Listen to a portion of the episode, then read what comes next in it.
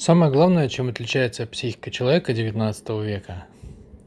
Вот ты когда смотришь на него, да, и он старенький, то есть он выработал свой ресурс, если ты обратишь внимание. Так вот она этим и отличается. То есть у человека э, вообще от природы, у него есть батарейка. Батарейка. То есть Бог дал запас энергии. И этот запас энергии при стандартной ситуации, да, при стандартной, он расходуется где-то между 35 и 45 лет.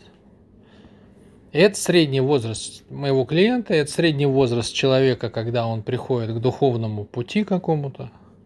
А почему духовный путь? А потому что как бы э, молодеческий эгегей закончился, и надо как-то жить дальше.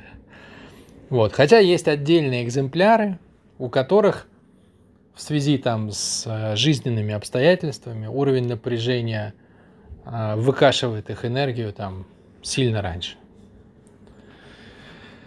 Вот, вот, вот, вот. Так вот, а раньше, еще сто лет назад, вот человек жил примерно столько, сколько у него хватало вот этой природной батарейки. В этом был прикол. И, соответственно, по мере того, как она истощалась, человек двигался к смерти, и он выглядел примерно вот так. Соответственно, долго жили в основном люди определенных психотипов. Или те, кому повезло, или с очень крутой наследственностью. А так в среднем.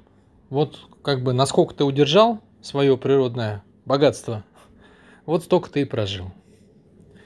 А современный человек – у него развился ум. И ум позволяет как бы смоделировать какой-то такой тип отношений со Вселенной, который может стать для тебя альтернативным источником энергии.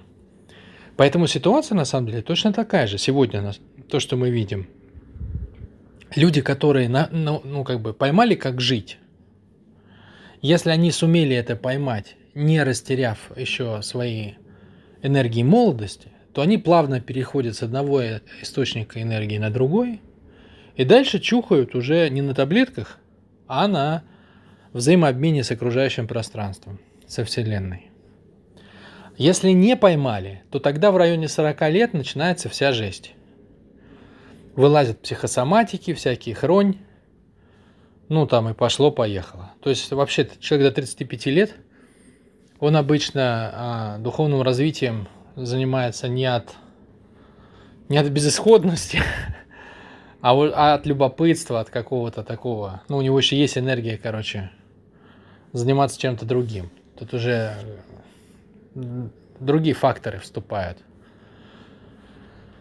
А, а вот после 35, ну или после 40, ну уже как бы, если ты не стал к этому моменту 25 раз долларовым миллионером, что позволяет тебе, условно говоря, на энергии своей успешности э, жить в отрыве от, э, от себя настоящего.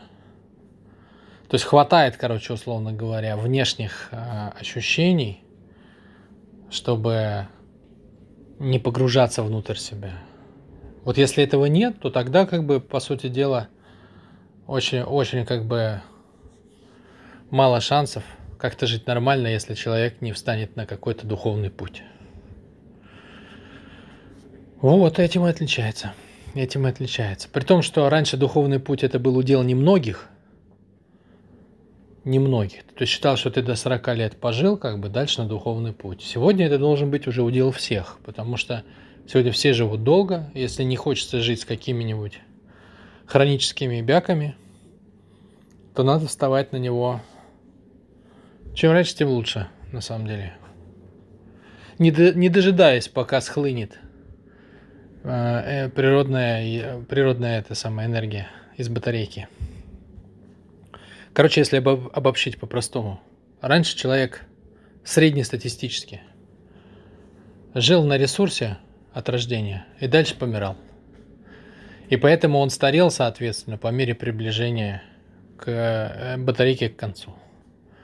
А сейчас, благодаря развитию разума, можно настроить другой альтернативный способ питаться энергией. За счет того, что ты питаешь Вселенную, она в ответ питает тебя. Ну и вот это сегодня наша массовая история. То есть поэтому сегодня люди вообще, сегодня предназначение один из популярных запросов, поиск себя, там, да, вот эта вот вся история. Вот, э, по сути дела, рынок своим состоянием отражает то явление, которое я сейчас описал.